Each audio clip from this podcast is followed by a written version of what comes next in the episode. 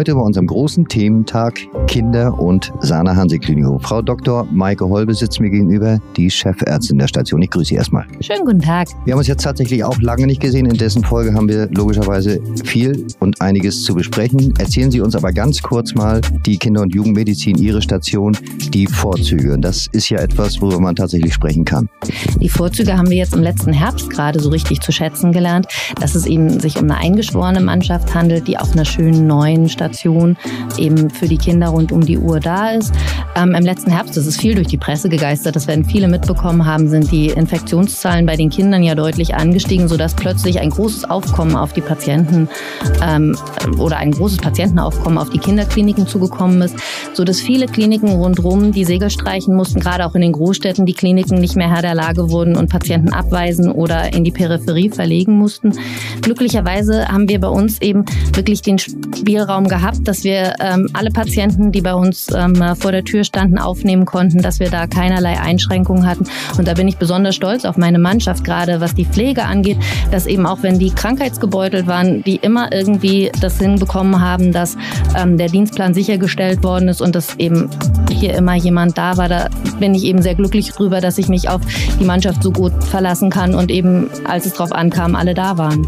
Was war so Ihr erster Eindruck, als Sie gelesen haben, Schließung von Kinderkliniken Kriwitz? Ist das so ein Stichwort? Was ist Ihnen da so durch den Kopf gegangen? Dass wir da auf ein großes Problem zu steuern, was die ähm, Versorgung von Kindern und Jugendlichen im ländlichen Raum angeht. Das ist eben ein Strukturproblem, das besonders Mecklenburg-Vorpommern hat, das aber auch in anderen Teilen Deutschlands eben durchaus existiert, dass eben die Notfallversorgung in Momenten, wo die Kliniken eben wegfallen, nicht mehr sichergestellt ist. Da versucht die Landesregierung einiges, um das Ganze sicherzustellen.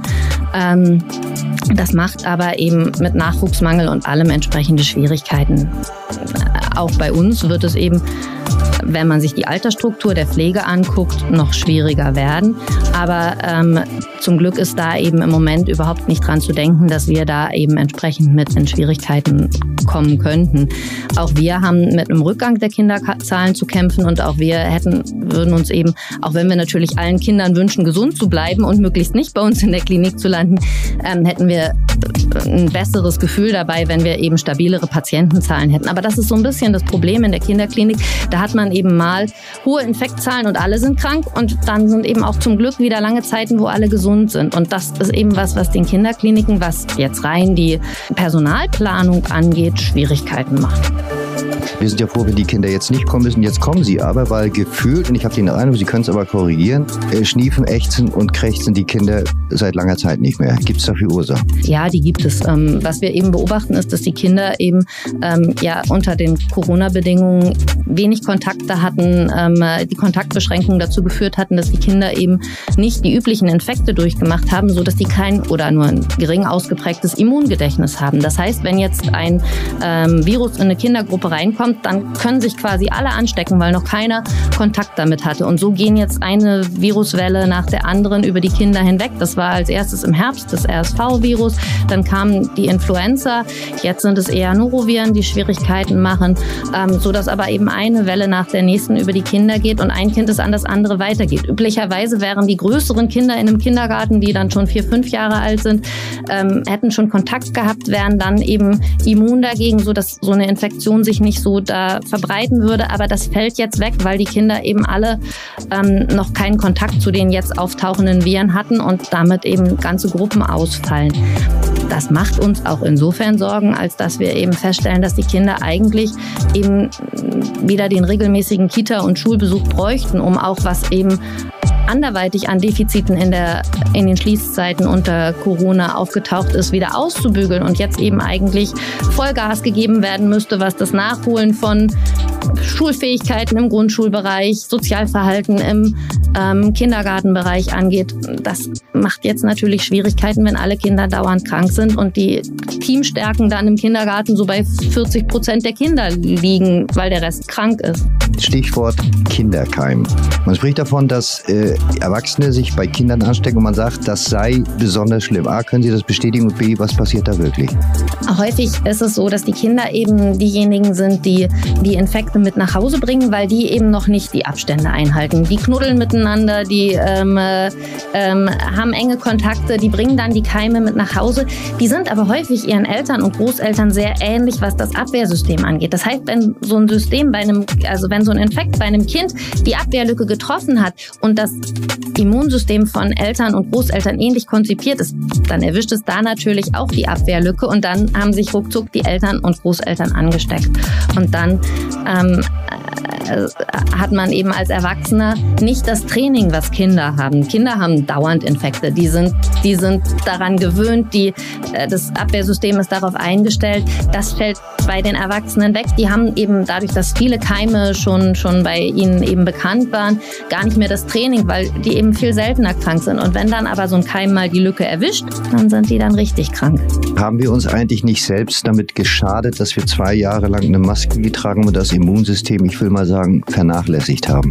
Zweischneidige Angelegenheit. Es war ganz, ganz bestimmt sinnvoll, die, die vulnerablen Gruppen zu schützen, eben weil wir sonst hier ganz andere Probleme gehabt hätten, was eben die Versorgung in den Krankenhäusern angegangen wäre. So Zustände, wie es am Anfang der Pandemie in, in Italien gab, die wollten wir hier auf gar keinen Fall haben. Insofern war das auf alle Fälle sinnvoll, das so zu machen. Aber was man andererseits auch sagen muss, die Kinder und Jugendlichen zahlen jetzt den Preis dafür. Es ist eben einerseits so, dass wir das machen mussten, um, um eben die hohen Todeszahlen nicht zu bekommen.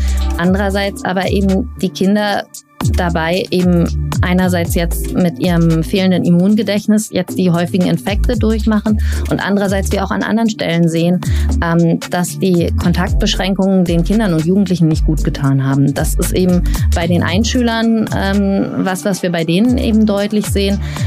Die sind zwar häufig sehr kreativ, was das eigene Beschäftigen angeht, aber vielen fehlt doch ähm, die Ansprache, dass die eben daran gewöhnt sind, auf Aufforderungen bestimmte zu erlernende Tätigkeiten zu reproduzieren.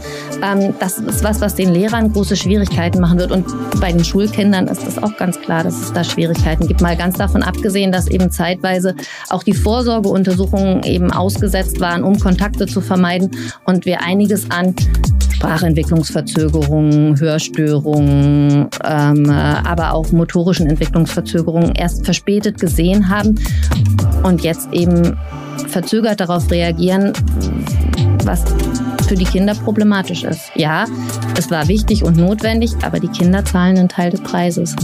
Stichwort Vorsorgeuntersuchung. Auch das haben wir stiefmütterlich behandelt. Kann man den Eltern irgendwas mit an die Hand geben, wo man sagt, bis dahin sollten sie das, bis dahin sollten sie unbedingt das und wie holen wir das vor allem nach? Was wichtig ist, ist ähm, für sich selber eben ähm, kritisch zu hinterfragen, wenn man ältere Geschwisterkinder beispielsweise hat und feststellt, da ist jetzt einiges doch nicht so, wie es eben bei den anderen Geschwisterkindern ist, dass man eben da schaut, auch wenn man natürlich Kinder Kindern nicht vergleichen, nicht zwangsläufig vergleichen sollte und jedes Kind seine eigene Entwicklung durchmacht. Ähm, ein Kind, das eben mit 15 Monaten, 15 bis 18 Monaten nicht läuft, ist ähm, auf alle Fälle auffällig. Die Sprache ist etwas, was wir eben deutlich zu spüren bekommen. Mit den weniger Kontakten ist die eben häufig vernachlässigt worden. Wenn also ein Kind nur undeutlich ähm, spricht, wenn es eben schon zwei, drei Jahre alt ist, wenn ähm, die Kinder eben ähm, Schwierigkeiten bekommen, wenn es im, im Kita-Alltag jetzt wieder losgeht und das über das Maß hinausgeht, was die Erzieherinnen eben üblicherweise feststellen, ist das auch ein Grund, ähm, da eben entsprechend sich zu melden. Ähm, ja, bei den größeren ist es so, dass man, dass häufig ähm, die Lehrer ein guter Ansprechpartner sind, um eben bei den Elterngesprächen zu sagen, wo möglicherweise Defizite sind. Ähm, und ansonsten eben die Kinderärzte einfach ansprechen. Einfach bei den Kinderärzten vorstellig werden und ansprechen. Dann schauen wir gerne. Sagt Chefärztin Dr. Maike Holbe. Was für ein interessantes Gespräch. Haben Sie vielen Dank.